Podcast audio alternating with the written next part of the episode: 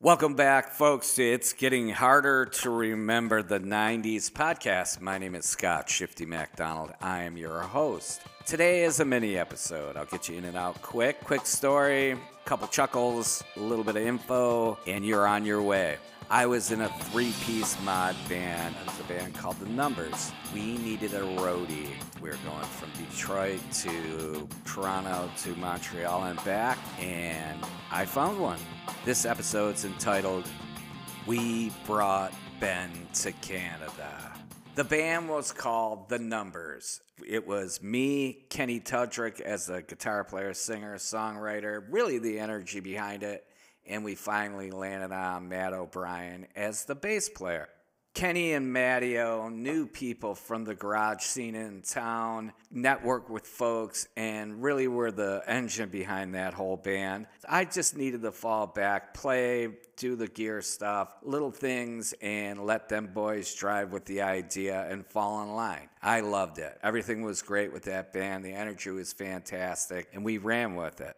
We had met a scooter mod chick from Toronto, Canada. She was tied into the whole scooter mod Northern Soul scene. She introduced us to a three piece mod band, more 60s angled, called the Datsuns from Montreal, Canada.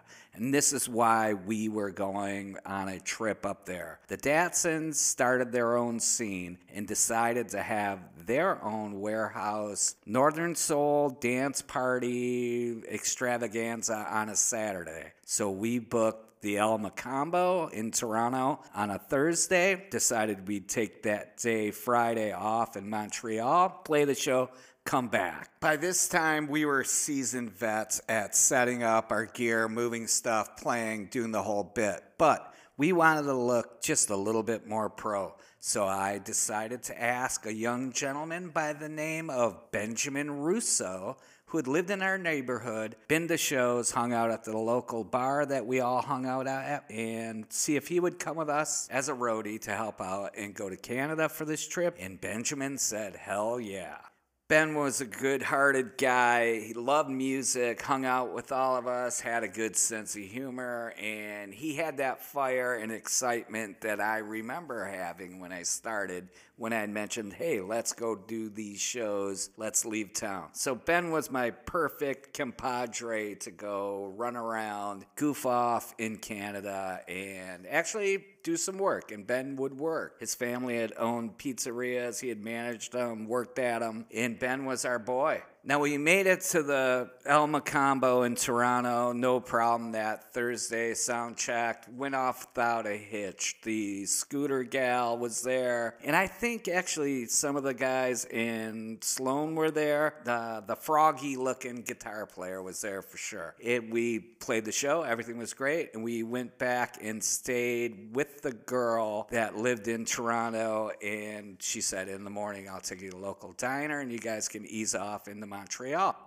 There's a term, the ugly American, when you travel abroad. And we'll call Canada another country because it is, and it's abroad. We weren't so much the ugly Americans as we were the eh, not so good looking Americans at breakfast at the local diner. We had had too much to drink. Some of us were quieter than others. Quick to wit, Mattio would make comments here and there, but Benjamin, Ben was on fire. Ben had a hangover and he was excited to be out and he wanted to trade quips with things. And when the lady that was our waitress had asked, Okay, you boys, would you like white or brown toast? Ben lost his mind. I don't know why this triggered Ben, but it was a basic question of do you want white or wheat toast? Ben took it as brown toast. All toast is brown. Brown kept going, going, going, going, going to a point to where the woman was like, "Oh, okay, you can calm down there, buddy." And we felt the first of many you ugly, stupid dudes from Detroit when we traveled out of town. Now, after an even more excited debate on ham or Canadian bacon, we'd finished our breakfast. We'd said our goodbyes to the scooter gal. She was going to meet up on Saturday. Today was Friday, and we headed off to Montreal. We had the address. The guys in the Datsuns had told us, hey, you're going to stay in the Brownstone. We have an empty apartment where we live. We're sorry, but we live in the ghetto this isn't a brag, and it's almost sad to say ghettos to people in Detroit mean destitute, horrible, falling down, crime ridden, inner city horribleness. But to the Montreal Datsuns band members, the ghetto meant an older part of downtown Montreal. It goes without saying that we were thoroughly confused when we were downtown in Montreal by the Olympic Stadium and the addresses started the matchup, and we were in an extremely charming old part of Montreal with brownstones a la New York City. And Ben was like, they said ghetto. Where's the ghetto? I want to see a ghetto. Ben, there was no ghetto. We pulled up out in front of a brownstone that would match the address, and there was a 60s street party uh, with, with music, a DJ, people dressed in 60s mod clothing to greet us. There's a scene in the movie Almost Famous where Cameron Crowe's character is 15. He's backstage for his first time at a Sabbath concert, and on his way out, he says hi to every one of the roadies, the tour people, everyone who's backstage. He's fallen in love with the scenario. Ben Russo fell in love with Montreal right then and there. He was full blown, two feet in the pool, loving the mod scene, the sensibility. We're the fact that we're somewhere else, and all the girls spoke French. Now, it wasn't just Ben who was in love with this. We, we were very taken aback by the whole scene of it. The Datsun guys couldn't have been nicer. They went through, there was food, we danced, we hung out, we had some beers. They said, hey, there's an empty apartment, you can stay up in here. We slept there that night. They had given us their girlfriends to be tour guides on the day off in between playing the show to show us around Montreal. And it just so happened the three gals couldn't have been prettier, and they all spoke French. A little bit of English out of the one, and they took us around the next morning through Montreal's charm and clued us in what people were saying about us.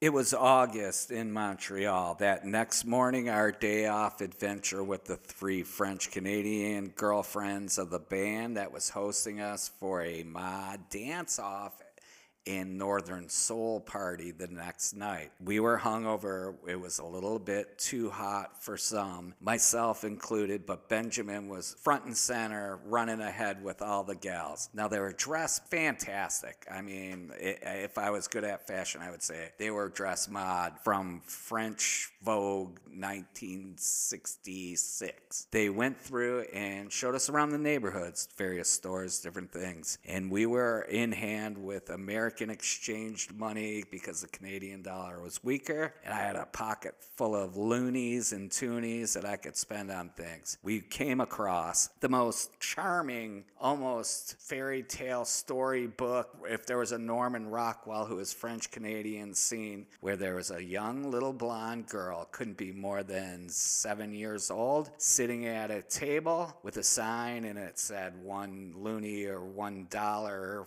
uh, afterwards of some French words, and she seemed to be a lemonade stand.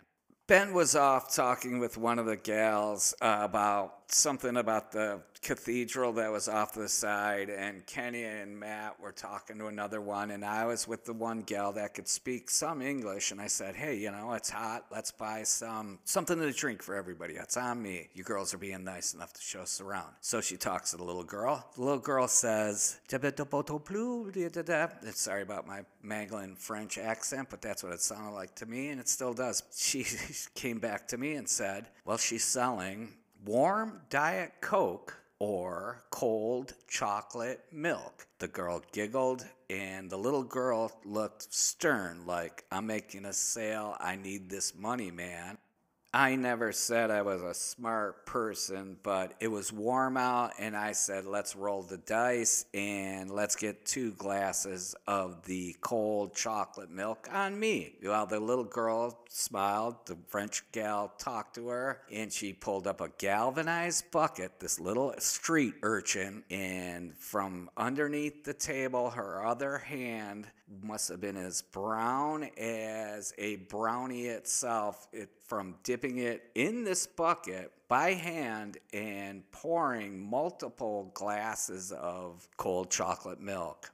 Again, I'm not that smart. It was hot out. I drank the hand poured, dirty, galvanized bucket cup of cold chocolate milk on the streets of Montreal that August. I didn't feel good about it. I didn't feel smart about it. Retrospect, it wasn't a good idea. But Ben seemed to think that it was the most fantastic thing ever. We had a great day being shown around Montreal. Needless to say, everyone, once they found out well, we were Americans, called us stupid in French. And of, hey, joke's on them. We know we're stupid. We go to bed, we wake up the next day, we go down to the warehouse area that these guys have rented, the Datsuns. They have their mod Northern Soul dance off concert. We sound check, we're having a great time with it. We get some smoked meat sandwiches. I would suggest getting one if you're ever in Montreal. Ben was right there, we doing the setup. He was great. He checked out my drums, helped load in the whole bit. We go through, we have some drinks, we're hanging out before the whole, ha- whole happening actually gets going. And there was a separate separate room. There's one room in this warehouse that was a concert stage, and one room that was a flea market or more of a selling records and turned into the Northern Soul dance party room we were on first. We opened up for the Datsuns, and they were a big thing in town. There's hundreds, if not maybe a thousand people spread out from the concert room to the dance room and going back and forth. We get up there ready to play. Ben's in position right behind me. He's teching for me, but he can hit either guitar or bass or any microphone that needs to be attended to. He's right there with us. So we're playing and we fire off. And we're geared up because it's a scene, man. Everyone was for real real in Montreal in the, in the mid late 90s in that scene, at least. The people there. They're dressed to it. The scooter gal was there. There was mods, there was punks, there was people that were just super hip, and we are firing off. And as we're going, we're about three songs in. I put my kick drum pedal right through the bass drum head. Now, luckily, I carried an extra head and I turned to the position where I had seen Ben when we started this, and there's no Ben.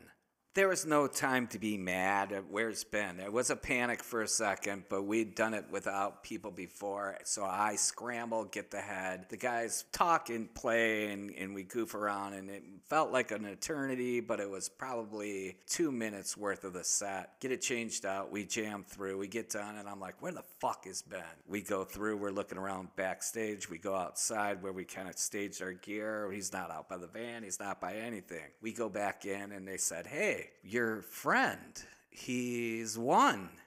And we say, What? like, the, the Benjamin, he has won. He has been crowned the king of the, the dance. And we're like, uh, the, the, the dance? What? What? So we go into the other room where the Northern Soul Dance Party is, and they had a prize amount of money, which was 100 Canadian dollars, and they had decided to pick two people, a couple, a guy and a gal, who would dance off against other people dancing. And guess what? Ben, during our set, had found a gal to dance with, entered a dance contest, went through in various stages of the dance performance contest, winning out over three other couples, and was now standing on stage with a gal, both wearing sashes saying king and queen, crowning each other the king and queen of the Northern Soul Dance off Montreal we all fell out. We could not be mad at this man. He was in heaven, shining lights. They were announcing the king and the queen of the Northern Soul dance off. He had his sash and his crown. We drank. We had a good time. We went back to that brownstone. He danced some more. I've never seen a man happier. We had him wearing a crown all the way home from Montreal to Detroit the next morning.